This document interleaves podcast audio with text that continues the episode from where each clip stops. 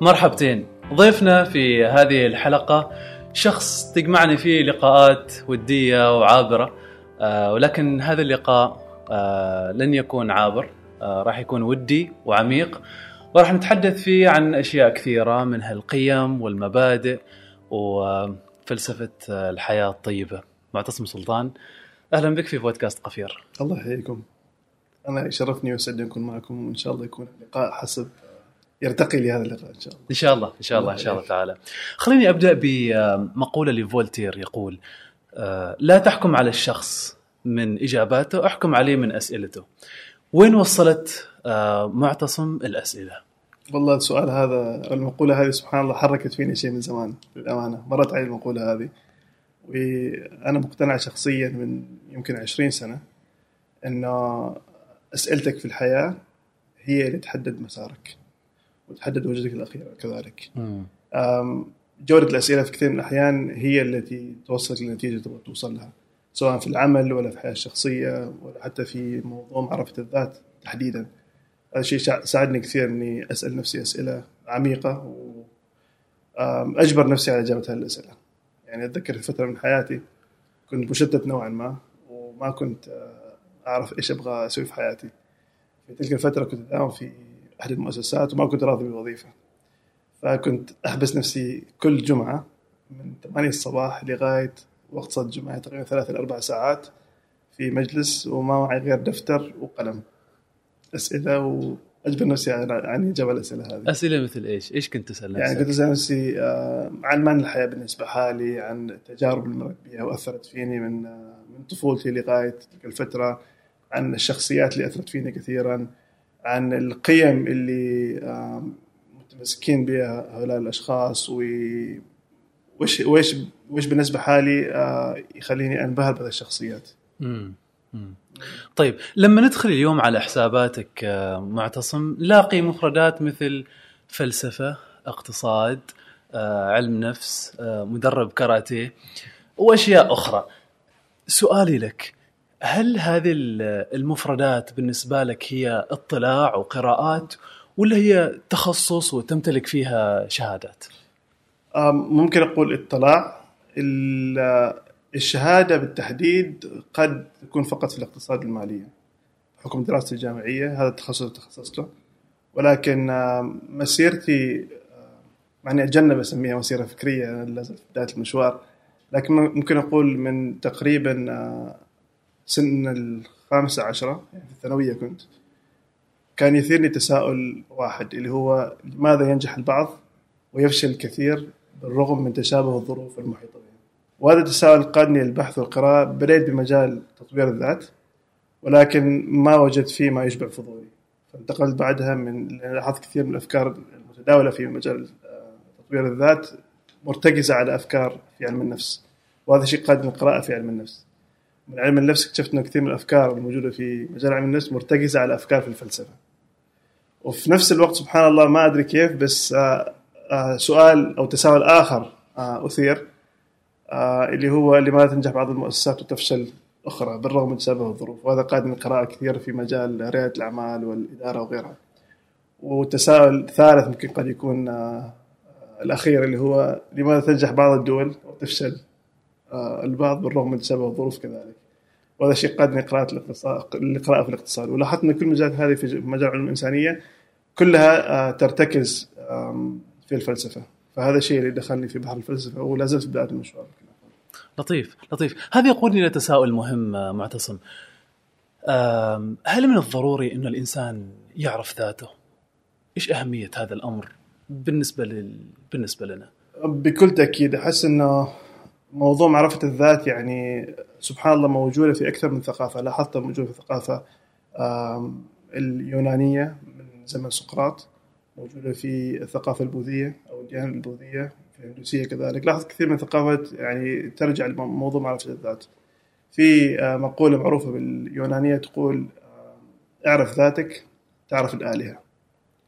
وسبحان الله في آية مشابهة لهذا المعنى في القرآن الكريم الله سبحانه وتعالى يقول ولا تكونوا كالذين نسوا الله فأنساهم أنفسهم. فالله سبحانه وتعالى ربط مع معرفة الله أو تذكر الله سبحانه وتعالى بتذكر النفس. فمعرفة الذات شيء آه، أساسي في حياة الإنسان وإذا الإنسان ما ركز في هذا الجانب في حياته بيكون متأثر بالمحيط الخارجي وحياته مسيرة حسب آه، سير المجتمع. ومثل ما نعرف أن في أكثر الأحيان الأغلبية والأكثرية آم، قد تكون في مسار خاطئ. في كثير من المجتمعات اللي يعني لمح لها نيتشه وغيرهم كثير. حتى القرآن الكريم سبحان الله آه، في أمثلة كثير في القرآن الكريم تذكر أو أو تلمح لفكرة آه، أن الأكثرية ما بالضرورة هم يكونوا في المسار الصحيح. فالإنسان مسؤول عن ذاته في النهاية وبداية المشوار تبدأ بمعرفة الذات. هذا يقودنا إلى سؤال اللي هو لما تحدثت عن الأكثرية المحيط الخارجي. أيهما أولى؟ أن الإنسان يعرف ذاته يعرف نفسه ولا يكون مدرك للظروف الخارجية؟ ممكن أقول الاثنين يعني لكن آه، ممكن الشخص يبدأ بمعرفة ذاته وما ما أعتقد إنه بالسهولة اللي يمكن آه، يعني نعرفها أو بالسهولة اللي يمكن آه، نتوقعها إنه معرفة الذات مشوار. يعني ما يمكن يقول الشخص خلاص وصلت مرحلة معينة في حياتي يعني خلاص أعرف ذاتي. لا هي معرفة الذات تتكشف حسب مراحل الحياة.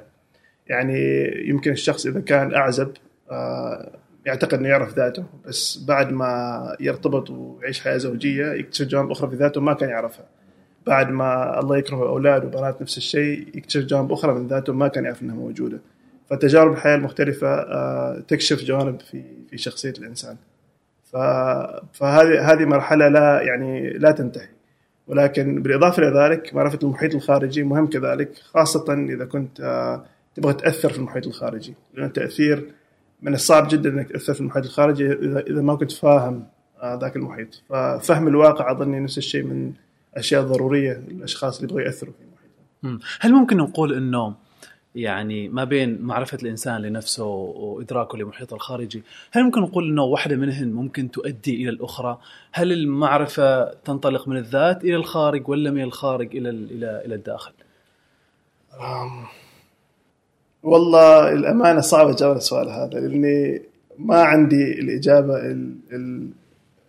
إني أجزم الإجابة على السؤال هذا لكن ممكن أقول الاثنين يعني يمكن الشخص يعرف ذاته عن طريق المحيط الخارجي بالتجارب اللي يعيشها ونفس الشيء آه، من ذات الخارج. فأظن الاثنين آه، ينطبقوا على هذا الواقع بس. أوكي طيب. خليني آم، أعطيك مثال. اليوم إحنا نعيش عولمة ثقافية. العولمة هذه تحاول أنها تضع الناس في قيم مشتركة ومحددات آه، مشتركة. كيف يمكن الإنسان اليوم يحد يضع محددات لذاته ويفرق ما بينها وما بين المحددات ال- وقيم ال- الناس الآخرين. الموضوع يبدأ بتحديد ما هي المرتكزات اللي ترتكز عليها كشخص. وهذه الفكرة دائما أتطرق لها كثير في في منشوراتي إنه بسبب الغزو الثقافي الغربي اللي حاصل اليوم آه، من الصعب جدا لشباب اليوم إنهم آه، يتعاملوا مع هذا الغزو الثقافي إذا كان ما فاهم أو ما عارف على إيش يرتكز هو إيش هي المرتكزات؟ مرتكزات آه، يعني عبد الوهاب مسيري ذكر كثير في في كتاباته ومؤلفاته على موضوع ال- المرجعية إن إن الإنسان مهم يكون عنده وضوح ما هي المرجعية التي يرجع إليها لتحديد المبادئ والقيم اللي يعيش بها حياته.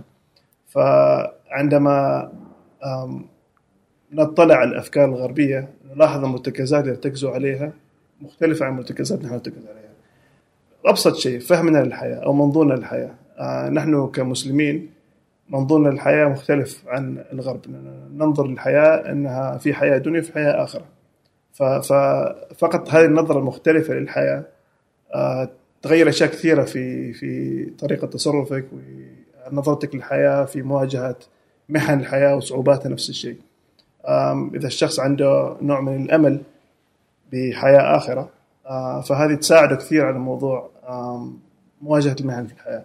فالمرتكزات آه، من المهم جدا الشخص يكون عنده وضوح إيش المرتكزات اللي يركز عليها وبناء عليها يحدد قيمه الشخصية. طيب هل هذا معناته إن القيم آه، مكتسبة ولا فطرية؟ الاثنين. الاثنين في قيم فطرية موجودة في نفس الإنسان. وفي قيم مكتسبة من المحيط الخارجي. على سبيل المثال يعني القيم الفطرية موجودة في الإنسان. مثلا الإنسان يكون أو تر- ترابط الاسري يمكن نقول. ترابط الاسري هذا شيء فطري في الإنسان. ك كقيم العائلة وغيرها هذا موجود شيء فطري في الإنسان خاصة كان في بيئة بيئة عائلية طبيعية. آه، القيم مكتسبة تحصل بسبب البيئة اللي هو فيها يعني في مجتمعات معينة آم، مثل ما هو متعارف يعني مثل قيم الإيثار وقيم الكرم وغيرها ممكن تكون منتشرة أكثر في في بيئتنا إحنا كعرب وبعض دول آسيا آه، بخلاف الدول الثانية والثقافات الأخرى.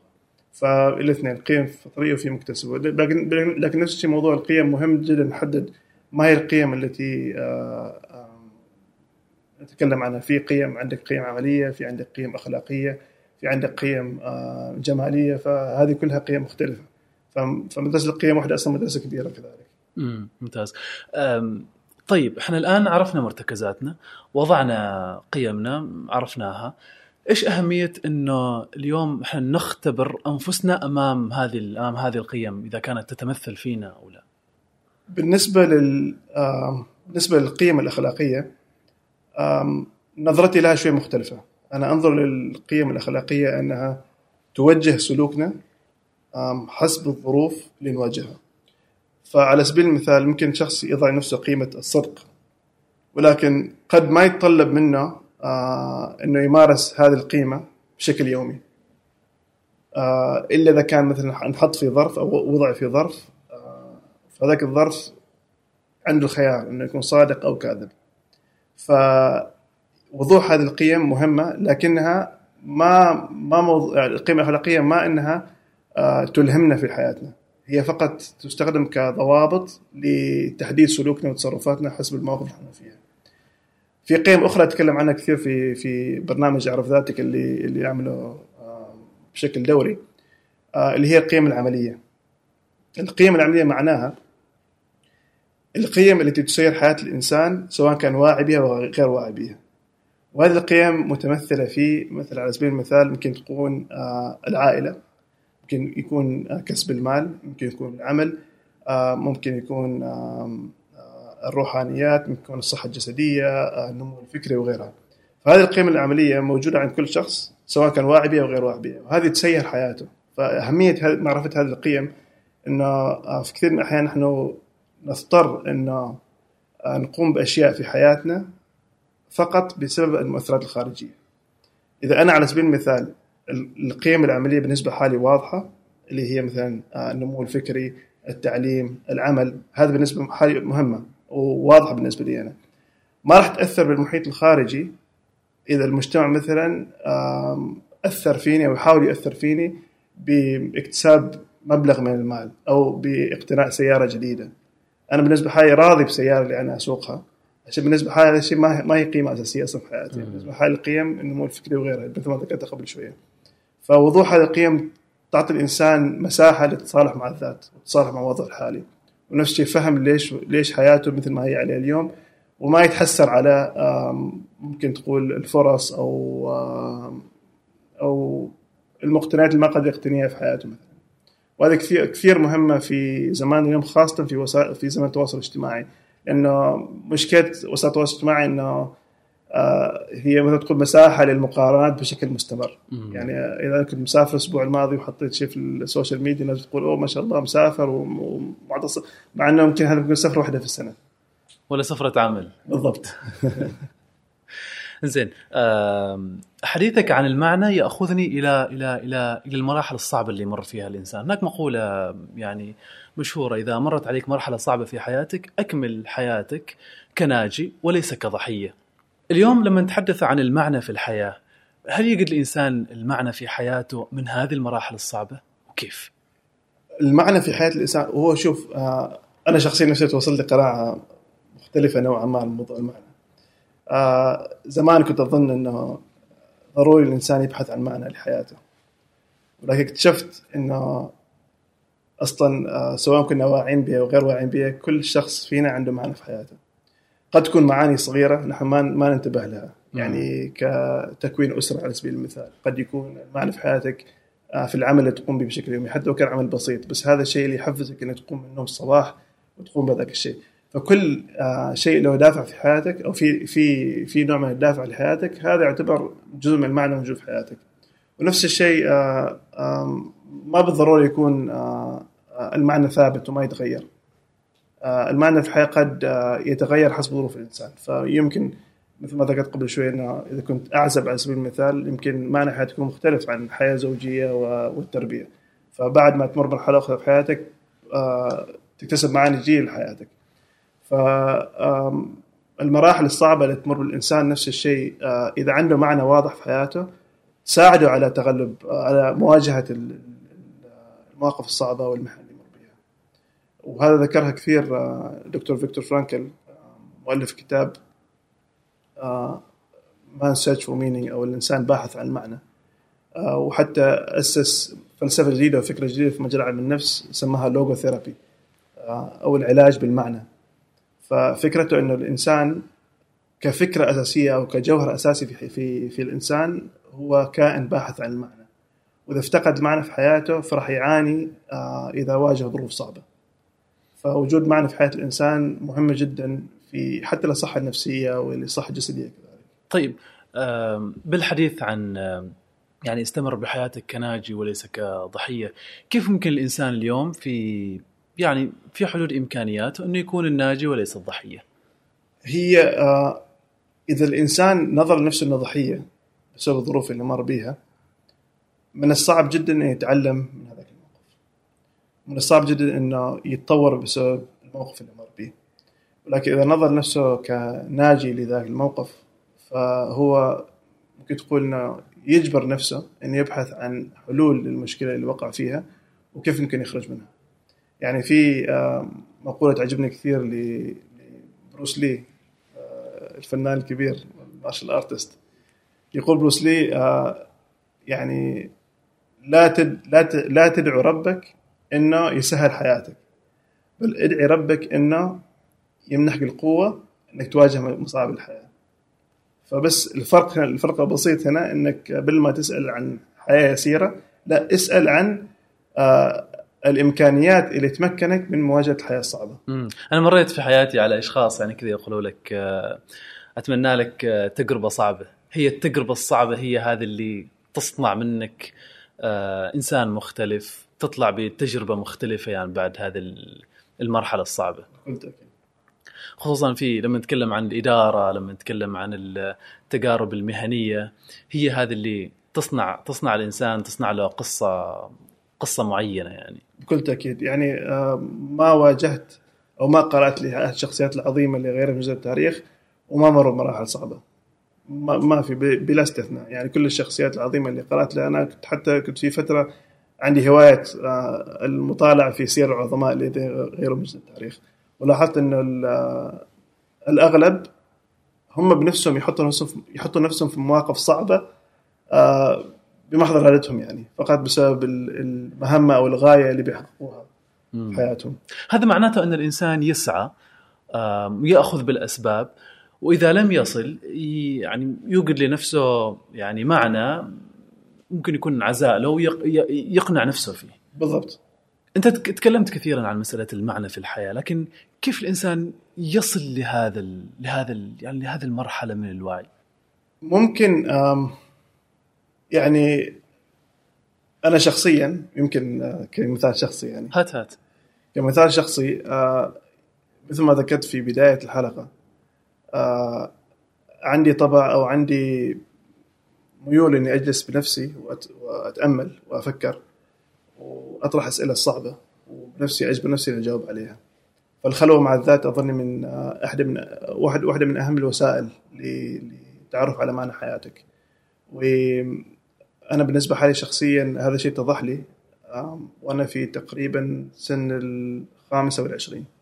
كان عندي نوع من الاهتمام في مجال التعليم أو آه، إلهام الآخرين بالأفكار والتجارب اللي مريت بيها والمعرفة اللي اكتسبتها عن طريق القراءة وغيرها.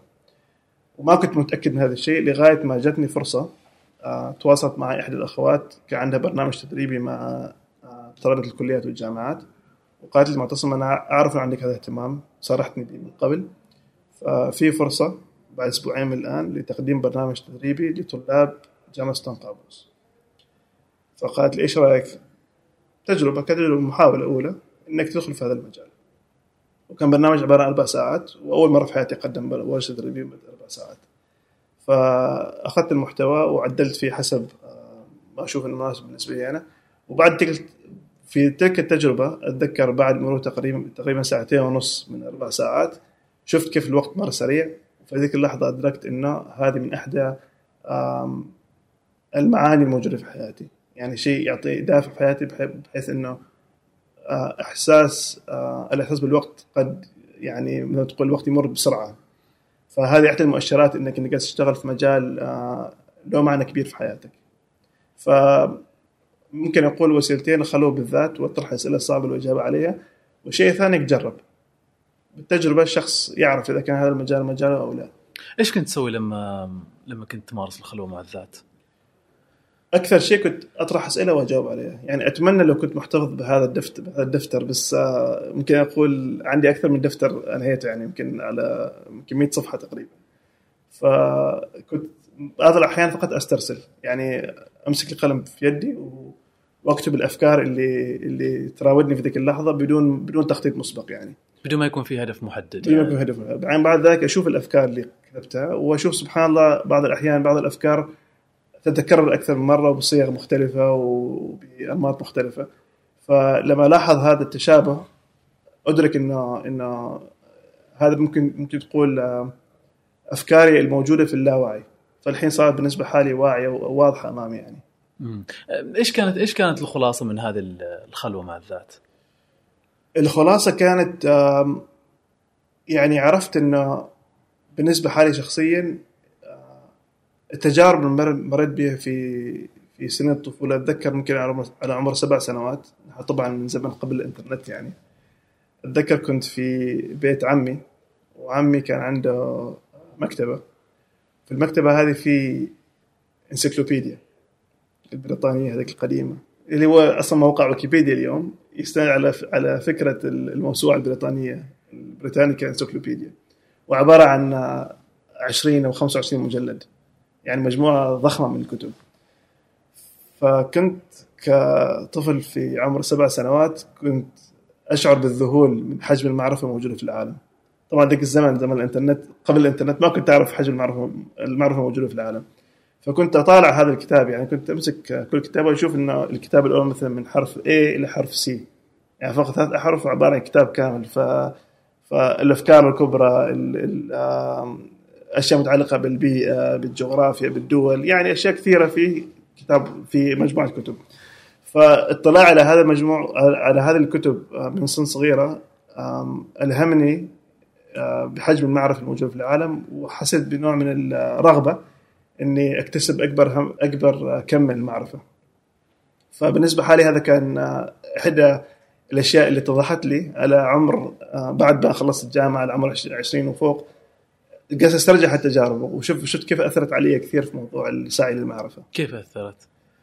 يعني أثرت فيني بحيث إنه أدركت إنه ما عندي وقت. إن حياة الإنسان مهما كيف كانت طويلة ما راح يقدر يقرأ الكم الهائل من الكتب الموجودة في العالم.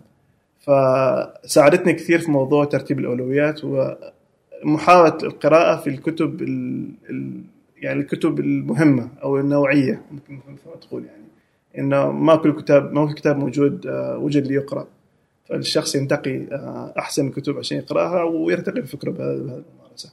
ممتاز ممتاز ممتاز جدا. خلينا نروح إلى مواقع التواصل الاجتماعي والشهرة تحديدا. لما يعني نتكلم عن الشهرة ممكن إنها تكون آه، أو هل ممكن إنه هذه الشهرة تكون وهم الوصول والسعي؟ بمعنى إنه إذا ما تبين سعيك ما حد درى عنك. إذا تكلمت وشاركت بتلاقي ناس آه، يعني تشاركك وممكن أيضا تضخم المنجز. هل يمكن القول عن عن الشهرة اليوم بأنها وهم السعي والوصول؟ أنا عندي نوع من العلاقة المعقدة مع موضوع الشهرة. خبرنا والسؤال هذا يحرك فيني كثير صراحة. آه، أعتقد إنه الشهرة ليس معيار. والشيء اللي يهمني في هذه الفكرة إنه كثير من المفكرين على مدى التاريخ أفكارهم كانت سابقة لوقتهم. في فترة حياتهم يعني ما حد كان يعير أي اهتمام لهؤلاء المفكرين والمثقفين والفنانين وأمثلة كثيرة على ذلك. واحد واحدة فيهم مثلا على سبيل المثال آه، فان جوخ الفنان الهولندي. فان جوخ آم، في آخر سنة من حياته كان يرسم بمعدل آه، رسمتين إلى ثلاث رسمات في اليوم. متحف فان جوخ في أمستردام عبارة عن ثلاث طوابق ومليئة برسومات فان جوخ. لكن في فترة حياته كان أخوه هو اللي يدعمه ماليا عشان بس يعيش. هو كفنان ما كان وكان واعي بهذا الشيء بحيث إنه قال في احدى المرات إنه أنا فني أصلا سابق لوقتي. ومثال آخر لذلك آه، المفكر الجزائري مالك بن نبي رحمه الله نفس الشيء. قصة ملهمة جدا في نهاية حياته. يعني كان طريح الفراش وزوجته وبنته كانوا معه. فلما لاحظ الحزن بادي على وجوههم طمنهم وقال لا تحزنوا أنا عندي شعور راح افارق الحياة قريبا ولكني سأعود للحياة بعد 30 سنة. كان واعي إنه أفكاره سابقه لوقته.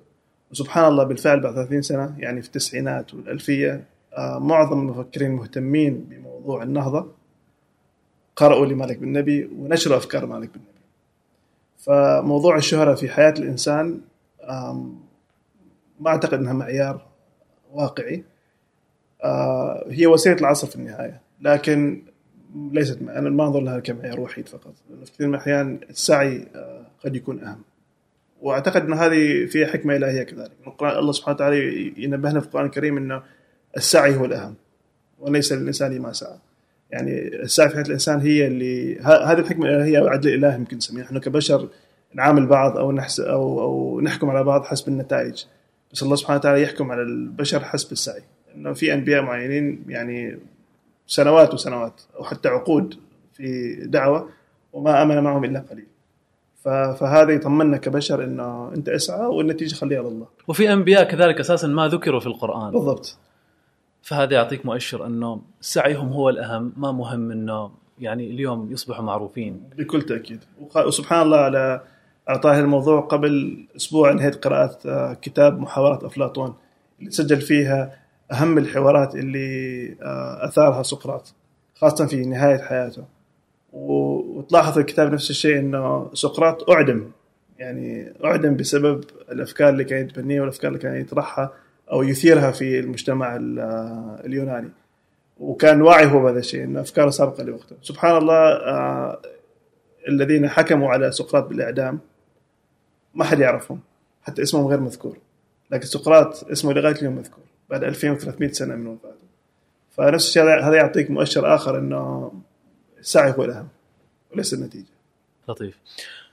خليني أرجع إلى مسألة التخصصات واطلاعاتك وتعدد تعدد قراءاتك وخلينا أربطها بمسألة السعي. اليوم السؤال كيف يقدر الإنسان أه، يميز إذا كان هناك غاية من تنقل الت- التنقل ما بين التخصصات والتنقل الوظيفي والهدف والتعلم. إذا كان هو يعني لغاية معينة أو إذا كان مجرد تشتت وخلنا نقول ترند معين يعني. سؤال مهم جدا. يعني في فئة كبيرة من الشباب يحضروا معي دورات ويتناقشون على الخاص في موضوع الاستشارات يعني موضوع التشتت اظني موضوع يعرق الشباب هذا الأيام آم، يعني ممكن أقول وضوح الغاية تعطي الإنسان المؤشر إنه اللي جالس يسويه إذا كان يخدم غايته أو لا. على سبيل المثال ممكن أتكلم عن تجربة شخصية. أنا عندي رؤية على رؤية بعيد المدى إنه أحدث تأثير على الفكر في العالم العربي. وتقريبا بناء على هذه الرؤية بعيدة المدى أحاول إنه كل شيء أسويه اليوم يخدم ذيك الرؤية. فاطلاعي في مجالات مختلفة تجاربي العملية في مجالات مختلفة نفس الشيء آه، بشكل أو بآخر تخدم هذه الغاية. فأعتقد وضوح المعنى في حياة الإنسان وضوح الدافع في حياة الإنسان تساعده في توضيح آه، يعني تصرفاته وسلوكياته هل هي مبنية على خدمة غاية كبيرة أو آه، تشتت إذا كانت فقط قاعد تتغير حسب الترند بدون وضوح الغاية الكبرى اللي تسعى لها فهذا مؤشر إنك أنت متشتت. أما إذا كنت في غاية كبيرة تسعى لها فأعتقد إنه هذا مؤشر كافي. آه، لما نتحدث عن ال- الغاية okay. ومسألة ال- إنه الإنسان ما يكون مشتت آه، ممكن الانسان يكون عنده غاية لكن ما تعتقد بالضرورة ان التشتت ممكن يكون يأثر عليه ممكن يدخل في مرحلة من مراحل حياته. لذلك كيف ممكن يميز هو أساسا ما بين إنه أنا جالس أخدم غاية وما بين إنه يعني okay طيب ممكن يكون هذا تشتت. أحد المؤشرات ممكن تكون في موضوع ال- الشيء اللي قاعد يشتغل عليه أو يشغل نفسه به هل هذا الشيء هو مستمتع به في جانب من المتعة؟ أو لاكتشاف هذا الجانب مع إني ما أحب أستخدم كلمة الشغف بس بستخدمه فقط ل- لكثره تداول هذا المصطلح إنه الشخص يشوف نفسه في المجال اللي يشتغل به هل آه، المجال اللي يشتغل فيه هل الوقت عنده يمر بسرعة؟ هل مستمتع في هذا الشيء؟ هل يحس نفسه إنه آه، ممكن يعني مستوى التركيز عنده يكون عالي في هذا الجانب؟ فهذه كلها مؤشرات آه، تعطي الإنسان نوع من ال- الوضوح في ال- في الشيء اللي يشتغل فيه هل هو مشتت وقاعد يسوي الشيء فقط كنوع من التشتت أو مجال يخدم أولوياته في الحياة. فهو داخليا يقدر يحدد أساسا بالضبط طيب معتصم وأنت تتكلم عن المعنى يوحي لي بأنه التفاؤل مرتبط بشكل كبير بجوهر الحياة اللي يوجد الإنسان آه، لنفسه. هل هذا الشيء صحيح؟ صحيح لنسبة معينة يعني آه أنا أحب المزيج بين التفاؤل والواقعية. أن الشخص يتفائل أن القادم أفضل لكن بنفس الوقت يكون واقعي في تفاؤله.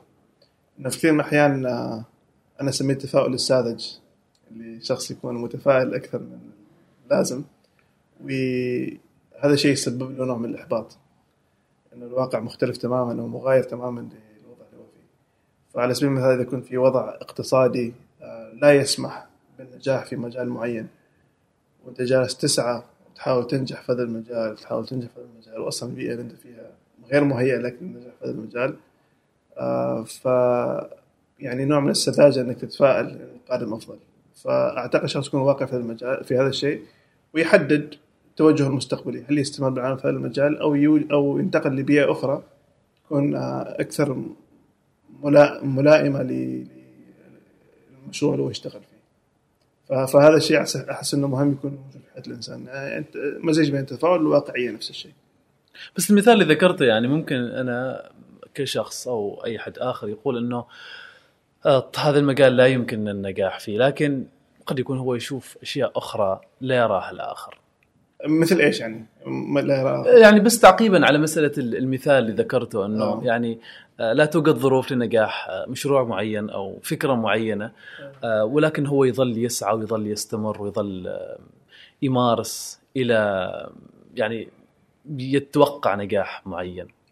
يعني من المهم الشخص نفس الشيء يحدد آه، موعد رحيله موعد انتقاله. لمجال آخر أو لمرحلة أخرى آه، إنك تسعى يعني شوف نحن أنا أنظر للسعي منظورين منظور آه، أخلاقي وديني ومنظور آه، دنيوي اللي له علاقة أكثر شيء بالعمل والتجارة. آه، موضوع عمل والتجاره يعني في نهاية المطاف أنت تسعى لتحقيق نتائج في في في مشروعك. أما إذا كان السعي لأسباب خدمة المجتمع أو غيرها من الأسباب فهناك سعي يكون لا يتوقف سعي مستمر إلى حين وفاة الإنسان. ولكن في التجارة وفي العمل أنت في النهاية تسعى لتحقيق نتائج معينة. فإذا لاحظت أو شفت انه يعني ما في آه، ضوء في نهاية النفق آه، فمن المهم تكون واعي نفسي بهذا الشيء وتحدد المرحلة المناسبة للانتقال. بمعنى إنه لا تكابر. بالضبط. بالضبط. طيب. ما فيها شيء ترى. عادي يعني يا كثر الناس اللي غيروا مشاريعهم وغيروا آه، حتى هويتهم تغيرت. يعني غير هويته هو معروف بشيء. وهذه مشكلة الشهرة على سبيل هذه مشكلة كبيرة في الشهرة هذه الأيام أن الشخص يكون مشهور بشيء معين ويكون أسير هذيك السمعة هذيك الهوية. فيحس إنه من الصعب جدا ينتقل لمجال آخر عشان الناس تعرفه بشيء معين أو بهوية معينة مع إنه يمكن هالهويه خلاص ما تعطيه الدافع في حياته. فالشخص يكون واعي بهذا الشيء. وعنده الثقة بالنفس إنه ينتقل ويتخذ قرار حازم في هذا الموضوع آه، مهم جدا خاصة في زماننا اليوم. هل ترى إنه يعني هناك أمثلة آه، عندنا من الناس اللي بهذا ال بهذا ال بهذا المسار؟ المثال المثال يحضرني الآن آه، الزميل مظفر الصارمي يعني كان يشتغل في مجال التصميم لفترة طويلة والحين انتقل من ذاك المجال إلى مجال التدريب أو بالأحرى الفكر. ولاحظ منشوراته في وسائل التواصل الاجتماعي تغيرت بشكل جذري وأحس إنه بالعكس هذا شيء جميل إنه شخص قرر إنه يغير مجاله. وهذا مثال طيب. ممتاز. آه، إذا جينا نتكلم عن الأخلاقيات يعني تعقيبا على كلامك هذا معناته إن الأخلاقيات تتأثر بنظرة الإنسان لجوهر الحياة. بكل تاكيد يعني الأخلاقيات هي المدارس الاخلاقيه مختلفة. يعني عندنا ممكن في مدرستين أكبر مدرستين في منتشره في العالم الآن. آه، مدرسة ال deontology ومدرسه مدرسة الأخلاق النفعية. ال deontology آه، هي مدرسة الأخلاق اللي ترتكز على آه، شيء محدد سواء كان دين أو ثقافة. ومدرسة الأخلاق النفعية اللي ترتكز على فكرة إنه الإنسان يبحث عن تحقيق السعادة ويتجنب الألم آه، ويسعى لتحقيق المنفعة العامة لأكبر عدد ممكن من الناس. وهذه الفكرة أصلا أسسها جيرمي بنتم آه، اسكتلندي وعززها كذلك الفيلسوف اللي جاء بعده جون ستيوارت ميل. الأخلاق الحين في مجال السياسة والاقتصاد ممكن تقول ترتكز أكثر شيء على الفكرة هذه فكرة تحقيق المنفعة لأكبر عدد ممكن من الناس وتقليل الضرر فهالمدرستين يعني تقول آه، آه، قد يكون في توافق بين بعض الجوانب بس في في جوانب أخرى من الصعب يكون فيها توافق. يعني على سبيل المثال حسب آه، مدرسه الأخلاق النفعية من ممكن أو مبرر إنك تكذب إذا إذا كان الكذب هذا راح يحقق منفعة كبيرة للناس. بينما مدرسه اخلاق الانتولوجيا واخلاق الأخلاق الواجبة لا تبرر الكذب بأي حال من الأحوال. فهذا الصراع مهم جدا نكون واعيين به لأنه نحن يعني نتعامل مع دول كثيرة نتعامل مع اقتصادات مختلفة نتعامل مع مشاريع مختلفة. فحتى أفكار تجينا من الغرب نفس الشيء مهم جدا نعرف الأفكار هذه على على ماذا ترتكز. بناء عليها نعرف كيف نتعامل معها. أنا ما أنظر ل أو ما أحكم لفكر فكرة أنها خاطئة أو خلاص أقصيها لا أنا أفهم الفكرة عشان أعرف كيف اتعامل معها نفس الشيء. هو عرف من من من وين هي جاية وإيش مرتكزاتها. بالضبط. لذلك أهمية معرفة المرتكزات الأفكار الكبرى المتداولة اليوم مهم جدا لأي شخص آه، يبغى آه، يكون عنده نوع من التأثير المحيط الخارجي يعني في أفكار كثير نسمعها ونشوفها كثير آه، تثار في تويتر ويصير لغط كبير في الموضوع وجدال مستمر لا يتوقف. يعني مثل الأفكار النسوية مهم نعرف من مرتكزاتها. الأفكار آه، يعني المجتمعات المثليين وغيرها نفسي نعرف إيش مرتكزات على ما ترتكز. عشان لازم نعرف كيف نتعامل معها. أما فكرة آه، الإقصاء بدون ما نفهم الفكرة آه، من الصعب جدا ناثر عليها لأنه العالم الغربي أقوى أقوى أقوى بكثير من عالمنا إحنا. ودائما في صراع الحضارات أو أو يعني بيكون هناك نوع من المنافسة بين الحضارات الحضارة المتقدمة هي تأثر على الحضارة المتخلفة. طيب قد يقول قائل إن الإقصاء هو لحماية المجتمع. إقصاء فكرة معينة يعني بنفس المثال اللي ذكرته المثلية. إقصاء الفكرة هو لحماية المجتمع. كيف تنظر لهذا الأمر؟ إلى حد ما ممكن بس في زمن اليوم صعب جدا الشيء لأنه الحين يعني على سبيل المثال في آه، وسائل التواصل مفتوحة للجميع. كيف ممكن نعمل اقتصاد في وسائل التواصل؟ يعني زمان قبل 20 سنة على سبيل المثال أو 15 سنة كان موضوع آه، آه، السيطرة على البرامج التلفزيونية اللي اللي تبث في السلطنه أو في الدولة آه، الكتب تدخل البلاد عن طريق المكتبات أو حتى معارض الكتاب. ممكن تعمل سيطرة عليها. بس الحين وصلنا مرحلة من الصعب جدا إنك إنك تعمل سيطرة في في جوانب مختلفة كوسائل التواصل الاجتماعي كبرامج مثل نتفلكس وغيرها. فكيف ممكن تهيئ الشباب إنهم يعرفوا كيف يتعاملوا مع الأفكار هذه ويأخذ المفيد منها ويترك غير المفيد. وهذا الشيء يعني صعب إنه يصير إذا ما كنا واعيين بمرتكزاتنا إحنا على ماذا نرتكز وعلى مرتكزات الغرب على ماذا يرتكزون طيب طيب يلفتني وأنت يعني وأنت تتحدث يعني أستذكر أستذكر بعض المحتوى اللي تصنعه وتشاركه الآخرين. تحديدا ال- الآيات القرآنية وتدبر الآيات والأفكار آه، من خلفها آه، إيش إيش إيش الفكرة من هذا من هذا النوع من المحتوى اللي تشاركه الآخرين؟ هل هناك هدف مجرد المشاركة لأجل المشاركة ولا هناك أهداف أخرى؟ في أهداف أنا آه، هدفي ال- نقول هدفي الأسمى الرقي بالفكر عند فئه الشباب يعني هذا ممكن نقول الهدف الأسمى اللي حول اسعى هذه العبارة دائما تقولها في في في مقاطعك يعني. أكيد. هذا الشيء يعني أحس إنه مهم جدا آه، كمجتمعات آه، يعني الله سبحانه وتعالى أكرمنا بالقرآن الكريم وأكرمنا باللغة العربية كذلك. فأظن إن عندنا مسؤولية كبيرة في هذا الجانب إنه نكون القادة القادة للحضارة البشرية وليس المنقادين. المنقاد- يعني وليس المنقادون مثل ما هو الوضع حاليا. نلاحظ إنه كثير نحن نتأثر بالأفكار الغربية ولا نؤثر على الأفكار الغربية. فهذا المجال وأنا يحس في خاطري إنه مجالات مهمة مثل الفلسفة لا تدرس في مدارسنا. مجال مهم مثل المنطق لا يدرس في مدارسنا. لأنه إذا الشخص ما كان مهيئ بالتفكير المنطقي كيف يتعامل مع الأفكار؟ كيف عنده القدرة إنه ينتقد فكرة أو يدحض فكرة أو يؤيد فكرة. صعب جدا. لذلك أعتقد إنه آه، نظامنا التعليمي مهم كذلك إنه يتضمن هذه المناهج. عشان نهيئ شباب قادرين إنهم يأثروا ما فقط يتأثروا. طيب لما نتكلم عن التأثير بالنسبة للمحتوى اللي تشاركه هل التأثير بالنسبة لك مبني على نوعية المحتوى ولا نوعية من يتابعك؟ لا نوعية المحتوى.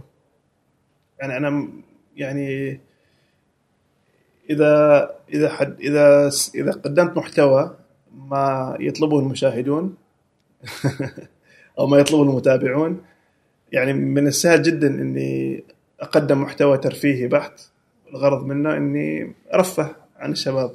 لكن أظن في كثير من هذا المحتوى في وسائل التواصل الاجتماعي وأعتقد إنه آه، له تأثير.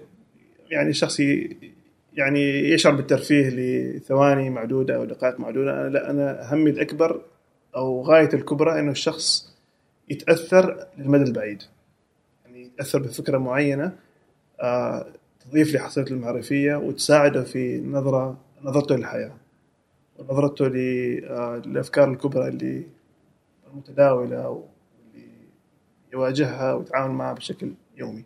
في الحديث عن مسألة ما يطلبه المتابعون وما يطلبه الجمهور كيف يمكن لنا اليوم أن نحمي أنفسنا من هذا.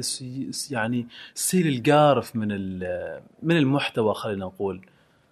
نبدأ بوضوح الغاية. نرجع مرة ثانية لوضوح الغاية. يعني إذا الغاية واضحة بالنسبة حالك آه يعني أسهل ما أقول ما أقول سهل جدا بس من الأسهل إنك آه تحمي نفسك من آه الترند. يعني الحين في زماننا اليوم لاحظ آه يعني شيء يحزنني كذلك إنه بعض القامات الفكرية بدون ذكر أمثلة آه بسبب وسائل التواصل الاجتماعي تلاحظهم يعني مجبرين نوعا ما إنهم يعلقوا في كل شاردة وواردة. كل ما يصير في وسائل التواصل الاجتماعي الناس تتوقع منك تعلق على هذا الشيء. طيب آه، أنت ما مجبر تعلق على كل شيء ترى. أنت تعتقد أن هذا الشيء غير سليم؟ أعتقد غير سليم نعم. ليش؟ لأنه في كثير من الأحيان يعني نحن ما نكون مطلعين على ال... الواقع أو مو مطلعين على الحادثة نفسها من جميع, الجوانب. يعني في شيء ساعدني كثير قبل كم سنة قرأت عنه حتى ما أتذكر وين بالضبط بس يقول إنه كل فكرة آه تتعامل معها أو تواجهها في حياتك عندك ثلاث خيارات. الخيار الأول إنك تتقبل الفكرة الخيار الثاني إنك ترفض الفكرة بناء طبعا على أسس منطقية. والخيار الثالث إنك تعلق الفكرة. تتركها معلقة. ما بالضرورة ترفضها ولا أو ترفضها أو تتقبلها. بمعنى تتركها لل- للوقت يعني. الوقت أنت تفكر في الموضوع لغاية ما تشوف إذا كان على سبيل المثال مثلا فكرة الديمقراطية كنظام سياسي. أنا بالنسبة لحالي ك- لغاية الآن فكرة معلقة. لا أميل لها لأنه ما أعتقد أن واقعنا يمكن آه، مناسب لهذا النظام السياسي. كان وجهة نظر شخصية. ف ففكرة انه يكون عندك خانة إضافية وليس فقط تقبل الفكرة أو رفض الفكرة يكون عندك خانة إضافية خل- خلي الفكرة معلقة يا أخي. يمكن أنت اليوم ما عندك الاطلاع الكافي إنك تحكم سواء هذا الشيء صح أو خطأ أو شيء تقبله أو ترفضه. لكن بسبب وجود وسائل التواصل الاجتماعي إذا أنا طلعت وقلت قلت عن فكرة إنها معلقة بالنسبة لحالي أنا الناس ما تستفيد شيء. فالناس كنا تدفعك نوعا ما إنك آه، تحدد أنت هل ترفض الفكرة هذه أو تقبلها. وهذا الشيء اللي آه، يحزنني إنه كثير من القنوات الفكرية انجرفوا لهذا النوع من السلوك في وسائل التواصل الاجتماعي. بس ما تعتقد إنه يعني القامات الفكرية مسؤوليتها إنها تكون حاضرة في مثل هذه النقاشات المجتمعية؟ مسؤولية نعم ولكن ما بالضرورة في كل شيء.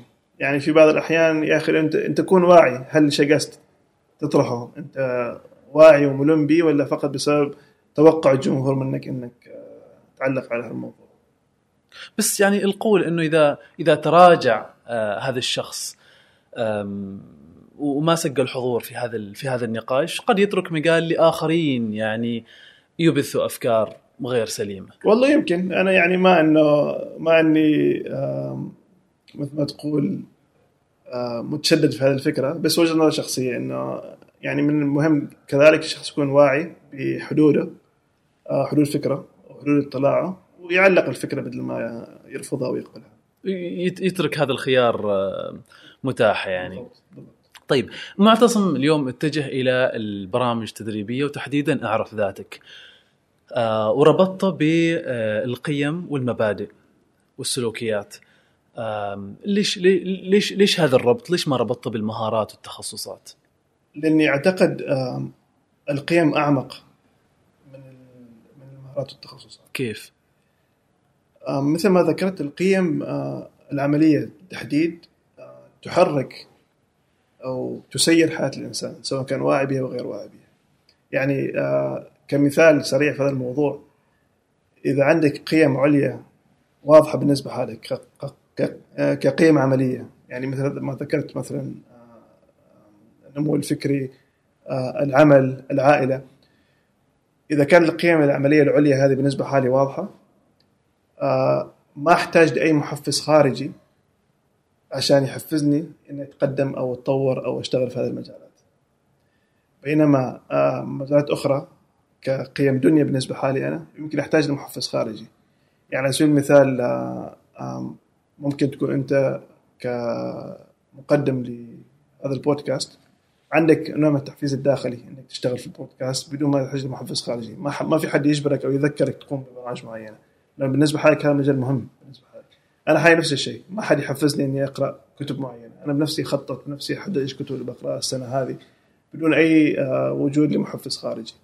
فوضوح هذا الشيء هو راح ينمي المهارات اللي اللي تحتاجها. يعني أنت الحين على سبيل المثال آه، ما حد نفسه يجبرك كسالم إنك تبحث عن عن إنك تطور مهاراتك في جانب معين. أنت بنفسك آه، لقاء بعد لقاء تطور مهاراتك في هذا المجال بحكم إنه أهمية هذا المجال بالنسبة لك كعمل أو كمشروع خاص. فوضوح هذا الجانب آه، يجي اعتقد كمرحلة أولى قبل موضوع المهارات والتخصصات وغيرها.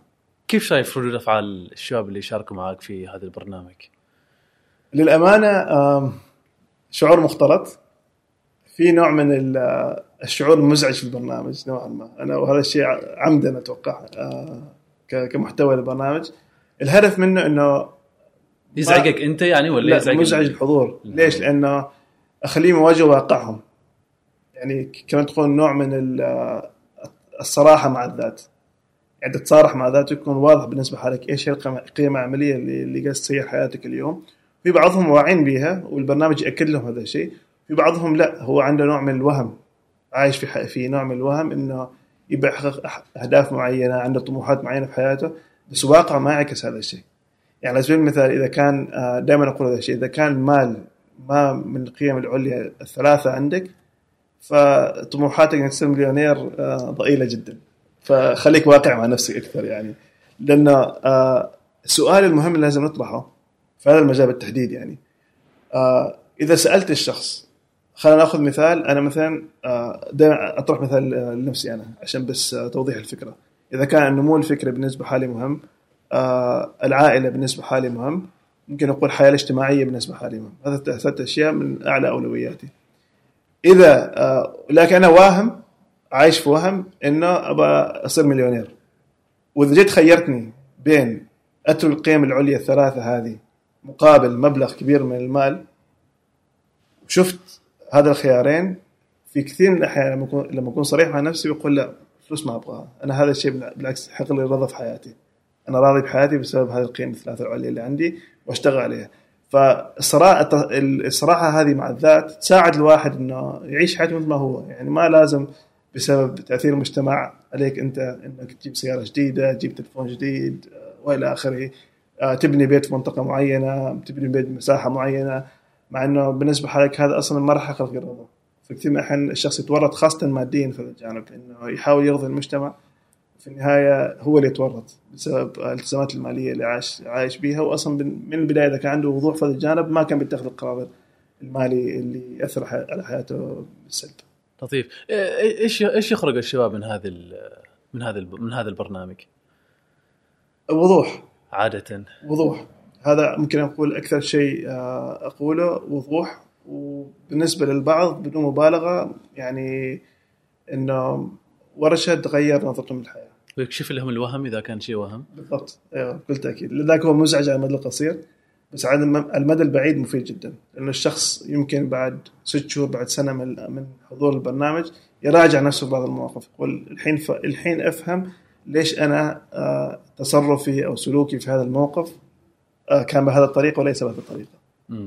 بسبب آه اولويات اللي قاعد تسيرني سواء كنت واعي بها أو غير واعي بها. اللي يفهم من كلامك إن البرنامج هو هذا يعني اخذ وعطاء مش فقط آه، من أكيد. من جانب واحد. اخذ وعطاء وفي آه، ونشتغل على تمرين عملي. تمرين عملي يخرجوا بقيم عملية. فالشخص يخرج من البرنامج عنده قيم العملية بالنسبة حاله واضحة مكتوبة أمامه. يعني هو اللي توصل لها عن طريق الأسئلة عن طريق الأسئلة اللي يطرحها في البرنامج. لطيف لطيف لطيف. أنا انتهت أسئلتي لهنا. ما شاء الله. آه ما قصرت. جزاك الله خير.